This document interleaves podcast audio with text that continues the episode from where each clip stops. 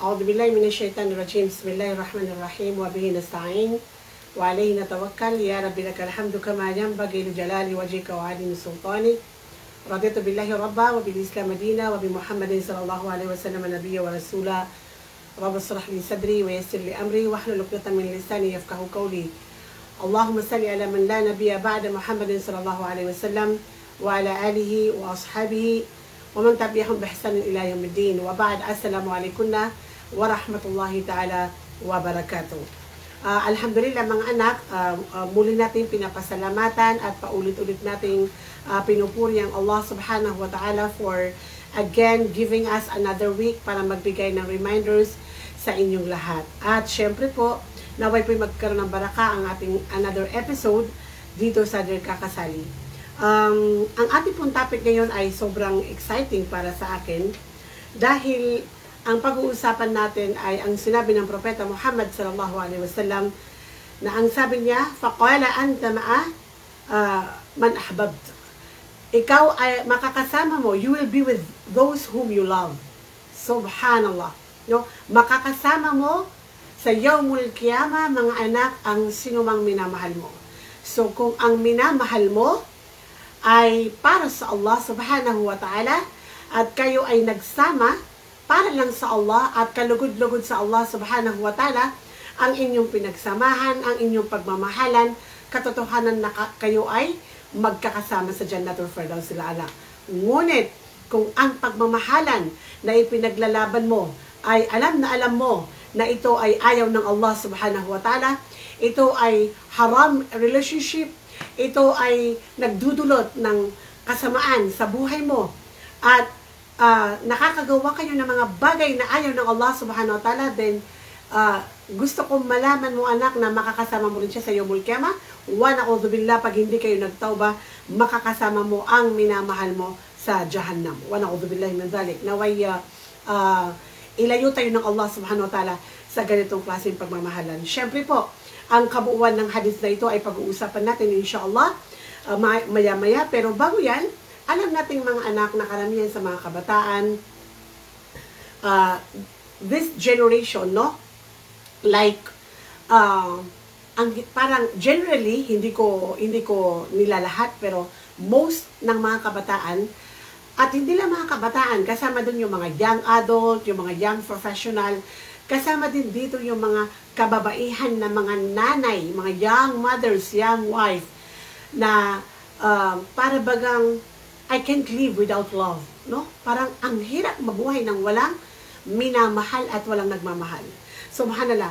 At sa dami ng ah, yung urge ng bawat isa na para bagang ah, bakit si fulana ang, ang dami ng ang dami nang nagmamahal sa kanya, ang dami nang li- nanliligaw sa kanya, ang dami nang nagko-comment sa kanya, ang dami nang nagla-like sa kanya.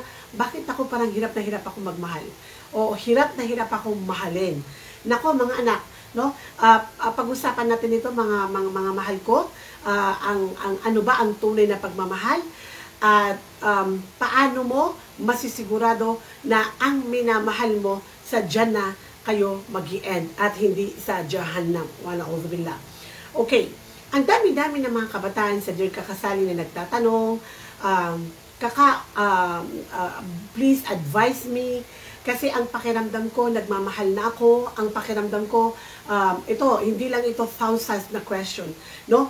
Sa loob ng ilang taon, kung saan, uh, uh, ano ba to, na ibinigay natin sa inyo with the permission of Allah ang Dear Kakasali. Ito yung laging tanong, no? Kaka, please i-advise mo ako kasi pakiramdam ko sobrang nagmamahal na ako. Pakiramdam ko nahuhulog na yung damdamin ko sa kanya. Kaka, ang pakiramdam ko heaven nang mamit ko si brother, no? Paraiso nang makilala ko si ah. Right? Um, feeling ko napaka-bless ko no na biniyayaan ako ng isang lalaki na nagmamahal sa akin. Ganon din ang mga kalalakihan. Although, karamihan talaga sa mga nagchat sa Dear Kakasali ay mga babae kasi alam mo naman ang mga kababaihan, hari ng emosyon, no? very strong ang ating emotion at sobrang hirap na hirap tayo na i-manage o i-control ang ating mga emotion. Hindi ka talaga mga kalalakihan na talaga namang pag yan, nag, kumbaga sabi ko, out of 1,000 na magchat sa akin, siguro 10 lang ang lalaki. Right? So, um, may, may, may isang babae na nagsabi na, kaka, ah, nang mamit ko yung brother, ang pakiramdam ko heaven. Right? To the point na um, nagkakaramdam na ako ng mga butterfly in my stomach. Right? Ah, unang sulyap ko pa lang sa kanya ng Facebook, talagang kumikislap-kislap ang aking mga mata. Dahil ang pakiramdam ko, he's so perfect for me. So, nung makilala niya ako at nakilala ko siya, at nagkaroon kami ng chit-chat relationship, and then nagkaroon ng uh, formal relationship, and then na-engage sa isa't isa, na-realize ko na sobrang napakamabiyaya ko na uh, sa dami ng lalaki siya yung nagmahal sa akin. And then sabi niya, eventually, kaka, um, from, from feeling of heaven, no, na-realize ko na sobrang napakalaking fit na ng lalaking ito sa akin dahil sa sobrang pagmamahal ko sa kanya, sa sobrang sa sobrang kaligayahan na nararamdaman ko sa tuwing pinapaligaya niya ako sa kanyang mga magagandang pananalita, sa tuwing uh, pinaparamdam niya sa akin kung gaano niya ako kamahal, sa tuwing uh, chinachat niya ako ng mga uh, beautiful, wonderful, amazing, no? Na full of love and affection, tender and and, and care uh, sa bawat mga chat niya sa akin. Uh, from heaven kakasali, hindi ko akalain na ang lalaking ito ay hari ng manloloko. Dumating ako sa punto na ito, 1, 2, 3, 4, 5, kung saan saan napadpad yung kanilang relationship. So, bago natin pag-usapan yung hadith ng Prophet Muhammad wasallam na ang sabi niya, uh, anta ma, ma'a man ahbabta, you will be uh, though uh, with whom you love, right? Uh, una at ako layakan, gusto kong sabihin sa inyo na ang infatuation at ang love ay absolutely magkaiba. Right? So, bilang isang babae, normal lang at ako layakan na pag nagkaroon ka na ng, uh, uh, na-reach mo na yung age of puberty, nagkakaroon ka na ng mga hormonal changes, di ba? Normal lang at ako layakan yung pag nakita mo yung lalaki, especially sa teenager, yung nagba-butterfly ang stomach mo, nag-sparkle ang mga mata mo, gusto mo ng kanyang ilong, ng kanyang pananamit, ang kanyang whatever, that's a very normal thing, right? But then, um, ito ay napakalayo sa tunay na pagmamahal. Right? Mamaya natin pag-usapan yung pagmamahal para i-discuss natin ang hadith ng Propeta Muhammad SAW. Ang pinakamalaking problema, anak, is dalawang klase yan. Naghahanap ka ng uh, attention sa Facebook dahil kulang ka ng attention sa, pag, sa bahay or kulang ka ng appreciation, love, right, care ng mga magulang mo. So, it really pushes you para maghanap ka ng attention sa Facebook and then biglang nahulog ka sa isang lalaking mag, manloloko na magnanakaw, no? Na uh, ano ba to? Walang magawa sa Facebook kundi lokoy ng mga kababayan and then kaya napadpad si Ukti sa ganong uh, haram na relationship or to zina, for example. But uh, hindi yun ang ating i-discuss. Usually, ang pinaka-normal ay um, uh, ano ba to? Mayroon tayong opposite sex attraction at the age of puberty. That's a very, very normal thing. Then, the problem is, um, ano ba to? Like, um, you open the door. Diba? Binuksan mo yung pintuan. Gusto mo si Fulan, di ba, nagkakaroon ka ng admiration, no, ng infatuation kay, kay, kay brother, o sa classmate mo, o sa ka-Facebook mo, o sa ka-gangster mo, or doon sa GC niyo, gusto mo siya, and then, uh, syempre, napakadali ngayon ng pag-uusap, and then eventually binuksan mo yung pintuan. Di ba? So, kung nakasarado yung pintuan, imposibleng pumasok yung animalistic desire natin. Imposibleng pumasok yung uh, satan uh, whisper, di ba? Pero nang buksan natin yung pintuan at takuliakan sa pamamagitan ng number one na nagbubukas ng ng ano ba to ng ng uh, ano ba to ng haram relationship is yung visual images right um, gaano ka importante at gaano ka kalakas ang visual images di ba aside from you know chatting with opposite sex, no, alone is yung visual images. Ito at takuliakan yung pinaka, isa sa pinaka malaking dahilan kung bakit akala mo in love ka. Right? From infatuation, biglang ang pakiramdam mo, sobrang nagmamahal ka na. Visual images is very, very important. For example, kung mag-lecture ako tungkol sa uh, mga pagkain na masasarap, di ba? So mag-lecture lang ako, but the impact on you is, um, hindi siya ganun kalakas. Pero kapag nakikita na ng mga mata mo yung mga masasarap na pagkain, bucket meal, na KFC, for example, or ng mga spaghetti, etc., etc., ay nako, biglang nagkakaroon ka ng, yung, yung brain mo, ay is automatically nag-sparks yan na nagsasabi sa'yo na gutom ka na. Di ba? Automatically, yung Allah subhanahu wa ta'ala kinreate niya yung brain natin na pag nakita niya yung image, may energy na para bagang uh, it's an urge na hindi kumain ka na, nagugutom ka na, masarap yan, mag-order ka dyan, kumain ka, something like that. So, meaning at ako lakan, the moment na nagkaroon tayo ng visual images, which is very, very open to, to, to Facebook, di ba? Lahat ng lalaki, Allahu Akbar, every week, nagpapalit ng, ng ano ba to? Nagpapalit ng kanyang uh, updated profile, di ba? Yung mga akawat dyan, yung mga uh, estudyante dyan, yung mga teenager dyan, almost every day, my day, my day, my day, di ba? Sobrang napakadami. So just imagine at ako lekan, kung araw-araw nagpapump ang Facebook mo with your new uh, updated uh, profile. Di ba? So itong lalaking ito, na natutulog ang kanyang damdamin, natutulog ang kanyang pagkalalaki, natutulog ang kanyang desire, ang kanyang lust, ang kanyang animalistic desire, di ba? Na gusto niyang makatikim ng isang babae, sorry for the word, para maintindihan niyo. So dahil automatically nagpapam, di ba? Nag, nag, nag-view ng mga kaibigan mo ang updated na pro- profile picture mo, then isipin mo ilang lalaki ang kaibigan mo at ilang lalaki ang uh, natutulog ang kanyang damdamin and then pinukaw ng damdamin ng picture mo ang damdamin niya. Diba? So, just imagine, pinukaw niya. So, nagkaroon siya ng, uh, ano ba to, init sa katawan. Diba? Yung brain niya nag-sparks. Yung kanyang pagiging tao, nabuhay. Yung, yung shaitan, nagwaswas. And then, sabi niya, bakit, bakit hindi mo i-likes? At mag-comment ka, nasabihin mo na napakaganda niya. So, ilang babae ang nagdi-depend sa kanyang kaligayahan, depende sa nag-like at nag-comment. Actually, hindi naman lahat ng kabataan ay talaga namang ligaw na landas, no? Ligaw ang kanilang landas na kung saan gusto nila ng lalaki. No, it's not. Gusto ko lang maging sikat, gusto ko lang i-update ang aking profile, gusto ko maging, um, ano ba to? Um, ano yung parang may, pagkakataon natin maging modelo eh, maging mag-model sa Facebook, di ba? So, ilang babae at lalaki na opposite, uh, totally stranger to one another. Hindi talaga sila magkakilala at nagkaroon lang sila ng uh, a formal uh, haram relationship because of this comment and likes. Right? At ilan din ang lalaki, no, na talaga namang sinunod, sinundan ng sinundan, sinundan ng sinundan ng babae nang dahil lang sa nakikita nilang images sa Facebook. Subhanallah. So, meaning at ako layakan katotohanan na napakalaki ng impact ng visual images, it really immediately influence our thoughts, our brain, di ba? At ang effect nito is very worst and because it really awaken our animalistic desire. Di ba?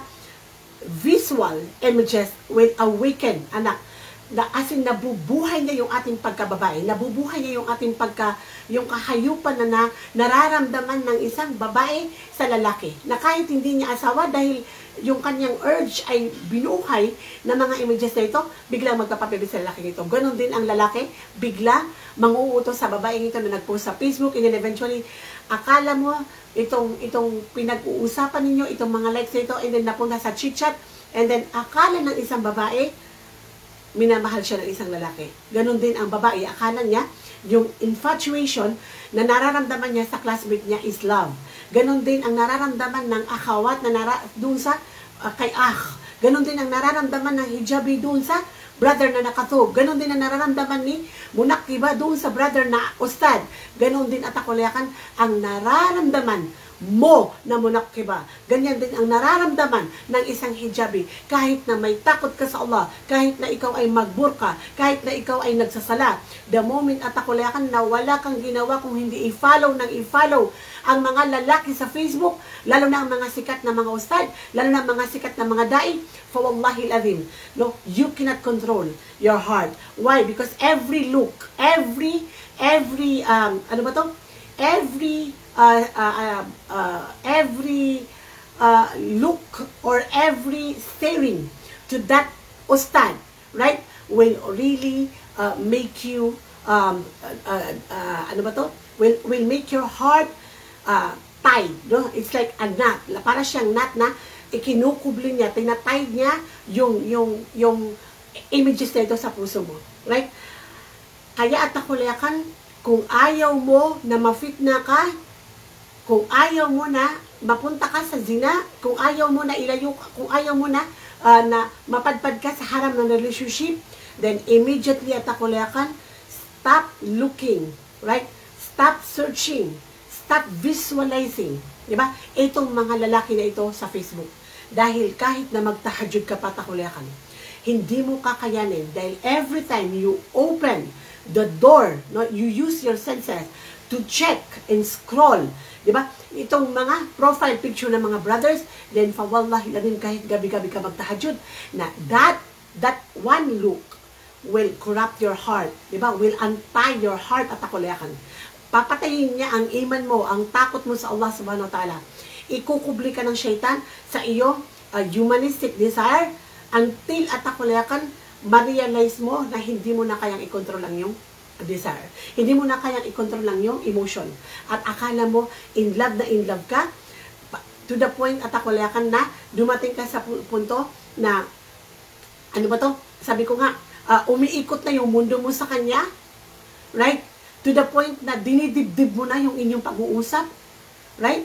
Sasabog na ang mga puso, ah, ang, ang puso mo, ang emotion mo, Subhanallah, umiikot na ang mundo mo sa kanya to the point na ang pakiramdam mo, mamamatay ka na hindi mo siya makausap.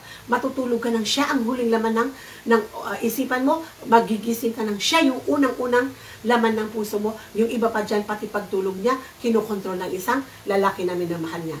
So pag dumating at akuliakan sa punto that someone is controlling your heart. Why? Because dahil siya ay brother at nilagay mo siya sa pedestal, pinipilit mong sabihin na siya ay sahaba, kahit na alam mo na siya ay kakaba. Pinipilit mong sabihin na siya ay hafid, kahit alam mo na siya ay lapis. Di ba? Pinipilit mong sabihin na siya ay perfect na lalaki, perfect na engineer, perfect na, uh, na, na, na, na, na, ano ba to? Uh, perfect na CPA, perfect na attorney. For wallahi adim anak, the moment tatapulakan na naging marupok ka, naging advanced ka mag-isip, dahil nilagay mo sa pedestal ang lalaking yan, binuksan mo ang pintuan ng haram, hindi ka lang, hindi ka lang nakipag-chit-chat, kung hindi nagzina, saan nagumpisa? Only because of one images. Only because of uh, yung, yung, yung itong uh, pag-scroll ng kanyang Facebook. Only because you follow that man. From every moment na bubuksan mo ang Facebook, siya yung unang-unang bubuksan mo. So, atakulakan, when someone is controlling your heart, right? And you allow that person to enter in your heart, then automatically, you don't have any uh, strength to resist that feeling. Hindi mo na talaga kakayanin ang iyong nararamdaman to the point at akulakan na, uh, ano ba to, sabi ko nga, um, naging advance ka mag-isip, naging mapusok ka, nilagay mo siya sa pedestal, and then dumating sa punto that you will decide a permanent decision for your very, very temporary feeling. Subhanallah. Dahil lang sa nag-usap kayo ng isang buwan, nag-chit-chat kayo ng isang linggo, and then dumating na sa punto na naging balaswanan yung pag-uusap nyo, magdidesisyon ka na at akulayakan sa isang bagay na alam mong napaka-temporary na, pa, na nararamdaman. Dahil ang sinasabi ng iyong desire, hindi, perfect siya. Hindi, totoo siyang tao. May takot siya sa Allah. Wow, what a perfect engineer. Yan ang sinasabi ng sarili mo. Kino-convince mo yung sarili mo na magbabago siya, na mabuti siyang tao, kahit na alam mo na hindi siya ganon. Sabi ko nga mga takulekan, the moment at takulekan na ang isang lalaki mar- nakikipag-cheat sa, sa lalaki, kahit na siya ay ustad, tabi, pasintabi lang.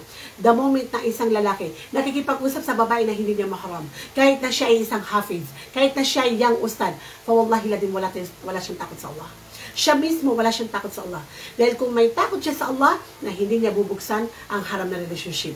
At mas lalong hindi-hindi siya makikipag-usap sa isang babae na gusto niyang maging nanay ng kanyang mga anak. Never ever na gagawin niya ng isang lalaki. Dahil ang tunay na lalaki, kahit na hindi siya ustad, kapag nagustuhan kanya, only because gusto kanyang maging nanay ng mga anak niya, kahit na wala siyang pera, aakit siya sa mga magulang mo. Lagi kong sinasabi, kahit na mahirap pa siya sa daga, tutok-tok siya sa mga magulang mo. Kahit na ayaw ng mga magulang niya, dahil alam niya na karapat dapat kang maging nanay ng mga anak niya, aakit at aakit yan. Kahit na mahirap ka pa sa daga at mayaman sila, ipaglalaban ka niya. Bakit? Dahil mahal ka niya, kaya pakakasalan ka niya. Ang totoong lalaki na nagmamahal sa iyo, na may takot sa Allah, He will never drag you to Jahannam. He will never drag you to Jahannam. Hindi niya aalisin ang hiya mo. Mas lalong hindi niya aalisin ang iyong iman. Mas lalong hindi niya aalisin ang kanya, aalisin ang iyong pagkababae. ire-respeto kanya anak dahil gusto kanyang maging nanay ng mga, mag, ng mga anak niya. Pero ano sinasabi ng mga lalaki ngayon? For wallahi ladim pakakasalan kita.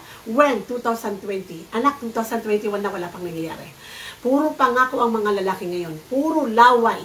Nakalimutan mo na ang babae muslima. Hindi pinapangako ang pinapakasalan. Nakalimutan mo na kung tunay siya may takot sa Allah, hindi siya makikipag-cheat sa iyo. Kaya mga takulakan, please, no? Stop uh, stop doing these things sa takulakan. Dahil ang lahat ng haram na relationship at lahat na nangyari na zina and unlimited zina na nag-umpisa lang ito at takulakan only simply by one looking. Right? So, kung ikaw ay tunay na babae na may takot sa Allah, na protect your gaze. Lower your gaze uh, so that you will protect your heart from any contamination of animalistic desire, from lust and so on and so forth. Nasabi ko dito at takulyakan, the moment na nag-uusap ang babae at lalaki na wala silang mahram, sabi ng Propeta Muhammad SAW, the third party is shaitan. Ang sabi ng science, sa tuwing nag-uusap ang lalaki at babae, nag-a-arose yung lust yung animalistic desire, yung gusto mo ng lalaki at ang lalaki gusto niya ng babae. Bini at takulakan to conclude with or without science because the third party is shaitan, i-arouse niya ang iyong desire, ang sexual desire mo bilang babae, kaya takulakan, magigising ka na lang na nawalan ka na ng hiya, humiga ka sa isang lalaki na hindi mo naman kaano-ano, isang buwan lang naman kayo nag-meet, very stranger to you, pero nagawa mong gawin ang ginagawa ng mag-asawa. Na mismo mag-asawa, nahihiya sa isa't isa. Pero ilang babae at lalaki ang nawalan na ng hiya, hindi dahil sa walang iman. Bakit? Dahil ang third party ay ang shaitan. So, atakulakan. Kung ang kausap mo ay ustad, the third party is shaitan. Kung ang kausap mo ay hafiz, the third party is shaitan. How much more kung ang kausap mo ay isang estudyante na walang iman? How much more kung ang kausap mo ay isang professional na walang iman? At akulakan, kung ang may iman, nakakalimutan nila ang Allah only because of shaitan whisper and because of their animalistic desire, dahil kahit na nakamunak, nikab, nikab ka, you, you are still human. Right? Kahit na ikaw ay uh, munakiba, you are still human. Kahit na ikaw ay hijab at hindi ka Barbie, you are still human. So, atakulyakan, never, op- never ever open the door of shaitan, and the door of shaitan is by looking. That is the reason why, bakit sinabi ng propeta uh, ng Allah subhanahu wa ta'ala, wa kullil mu'minina yagududna min absorihim.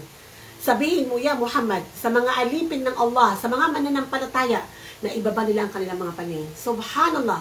Sabi ng Propeta Muhammad sallallahu alaihi wasallam, one, just one glance is like a poison. Is a, poison, is a poisonous arrow na galing shaitan, sa shaitan na i-araw niya ang iyong puso na akala mo nagmamahal ka. But actually, it's not love. It's not love at takulakan. It is lust. It is lust at takulakan. It's not love na inaccumulate lang ng araw-araw na pag-uusap at pag scroll at pag-visualize sa lalaking ito habang mag-isa ka sa gabi, habang mag-isa ka lang sa kwarto, habang mag-isa ka lang, ini-scroll mo ang kanyang profile picture, ang kanyang mga post. Actually, takulakan, ito yung naging resulta ng pag, pag-i-scroll at pag-visualize sa mga taong gusto mo tingnan sa Facebook. And may Allah protect us from this calamity. Kaya pala yung Rasul sallallahu alaihi wasallam, uh, I mean, yung Allah subhanahu wa ta'ala sa suratul Nur, sobrang ipinagbawal niya, no? Sobrang ina pinaalalahanan tayo na ibaba ang mga paningin. The hijab, the first hijab of men is uh, ano ba to? Lower in the case. That is the one and only hijab of men. Ibaba ang kanilang mga paningin. Dahil ang lalaki daw, no, ay para silang mga scanner. Para silang mga CT scan. Pag nakita nila ang babae dire-diretso, mayroon ng spot sa puso nila. So, ang babae, ano ang hijab niya? Ibaba ang paningin at maghijab ng maayos. Subhanallah. So, mga takulakan, uh, please be, be careful kung saan mo ginagamit ang iyong mga mata. Uh, sabi ko nga, kung wala itong mga mata na ito, na, na tumitingin ng K-drama, hindi ka hindi mawawala ang iyong haya. Lalo na kung ang mga mata mo ay ginagamit sa mga bed scene, ginagamit sa pornography, fa wallahi la di matakuliakan. Pag ito ay ginagamit mo ang mga mata mo sa haram, kahit na ikaw ay ustad, kahit na ikaw ay nagsasala na engineer, kahit ikaw ay may iman na babae, the moment na ginamit mo ang mga mata mo sa haram, paggising mo, bukas, makalawa, isang buwan, daig mo pa ang drug addict. Addict sa pornography. Mga anak, ang number one, na addict sa pornography is, is the Philippines last year, at top 2 this year. Meaning, at akulayakan, kung ang top 10 na nanonood ng pornography sa buong mundo are Muslim country from Pakistan, number 1, number 2, Saudi Arabia, Egypt, Turkey, etc., etc., Ibig sabihin na takulayakan, ang number one, sabi ng YouTube na nanonood ng pornography ay mga Muslim country, hindi nakakalungkot at nakakamangha na ang number one na nanonood ng pornography sa Pilipinas ay mga Maralaw, mga Tausog, mga Maguindanao, mga tao sa Quiapo, kung saan napapaloob ang mga kamusliman, hindi imposible na ang number one na nanonood ng pornography ay ang mga kamusliman. So mga takulayakan, bakit nawala ng hiya? dahil sa pagtingin ng pornography. Bakit nawala ang, ang, ang kanyang haya at biglang humiga ng libre sa lalaki na hindi niya asawa? Dahil sa nakik, nag, na, ginagamit niya yung kanyang vision sa harap. Right? Dahil wala siyang ginawa kundi mag-scroll. So, just one simple looking will contaminate your beautiful heart. As in, wawasakin niya ang iyong iman, ang iyong takot sa Allah. Anak, nanakawin niya ang iyong pagkababae only because of one looking. Uulitin ko lang at akulakan, this is only infatuation na ginamit ng shaitan, ginamit, ng kanya, ginamit niya ang iyong mga mata na napadpad sa last na naging zina. While, likewise, what is love? Love at akulakan is only from Allah, Al-Wadud. Di ba? Bago natin pag-usapan yung hadith ng Propeta Muhammad SAW. True love came from Allah. Anything that we feel outside marriage is not love. Because the, the love, the birth of love will be given to you. Ito ay ibibigay ng Allah after marriage. So we, that this is the reason why in Islam we don't allow pre-courtship. Right? We don't allow pre-courtship before before marriage. We practice courtship after marriage. Right? Ang kailangan mo lang tingnan, mabait ba siyang tao? Mabait ba siya sa mga magulang niya, sa mga kapatid niya, sa mga kamag-anak, sa kaibigan niya? Pag siya ay may good interpersonal skill at may wise na character, then sabi ng Rasul Sallallahu Alaihi magpakasal ka. Pangalawa na criteria, may takot sa Allah. Ano ang may takot sa Allah? Usad lang ba ang may takot sa Allah? Hafid lang ba ang may takot sa Allah? Alim lang ba o tablik ang may takot sa Allah? No. Kahit siya ay estudyante, kahit siya ay university students, kahit na siya ay engineer, kahit na siya ay attorney, the moment na nakikita mo sa masjid, siya ay may takot sa Allah. Pero ano yung pinaka-the best na criteria para malamang kung tunay na may takot sa Allah ang taong ito? Kapag Fajr na walang nakakakita, natutulog ang mga tao, siya ang unang papasok ng masjid. The moment na makita mo yan, siya ay may takot sa Allah. So, pag may takot sa Allah, na ano yung sala? Inna salat at tanha al-fakshay wal munkar. Kung tunay na ang lalaking ito ay nagsasala, lalo na kung siya ay nasa masjid ng Fajr, ang kanyang sala ay tutulungan niya ang lalaking ito na iwaksi ang lahat ng mga mungkarat at mga faksya, lahat ng kahayupan, lahat ng kasamaan. Tutulungan tayo ng ating mga sala na ilayo ang ilayo tayo sa mga haram. So, yan lang ang kailangan ng Rasul, ang sinabi ng Rasul na kailangan ng isang babae na titignan mo sa isang lalaki. Ang may iman, half of the criteria, and the half is the good character. The rest at takuliakan will follows. Right? So, pwedeng may iman pero walang character. Pwedeng may character pero walang iman. It should be both at takuliakan. So, meaning at takuliakan, hindi natin kailangan ng pagmamahal before marriage. Ang kailangan natin, makita yung characteristic nito sa isang babae o isang lalaki. Why? Because kapag nakita mo ito sa isang lalaki na mag-aasawa sa'yo, kahit na hindi mo boyfriend, kahit na hindi mo kakilala, kahit na doon lang kayo nagkita sa araw ng inyong kasal, marami akong kilala ng mga akhawat, hindi lang sa Mujadidat, iba't ibang akhawat sa buong Pilipinas, na nag-ikinasal, hindi sila nagkita, nag-usap kailanman, nagkita lang sila ng personal sa first day ng kanilang kasal, dahil nakuha nila yung criteria na may takot sa Allah at may mabuting ugali, then automatically, after the wedding day, the birth of love is given to them. A gift from the most merciful, from the most loving, Al-Wadud. At syempre, at akulayakan, hindi lang doon nag-uumpisa ang pag, hindi lang doon nag-end ang pagmamahal. Ang, kumbaga, the seed of love ibibigay sa pagkatapos ng kasal. At kapag ang babae at lalaki ay may takot sa Allah, may iman at may mabuting pag-uugali, dalawa silang magdidilig ng pagmamahal na ito hanggat magkaanak sila, ma-overcome nila ang lahat ng mga pagsubok sa buhay, masaya silang magkasama sa mundong ito, and syempre, magkasama sila sa kabilang buhay. So,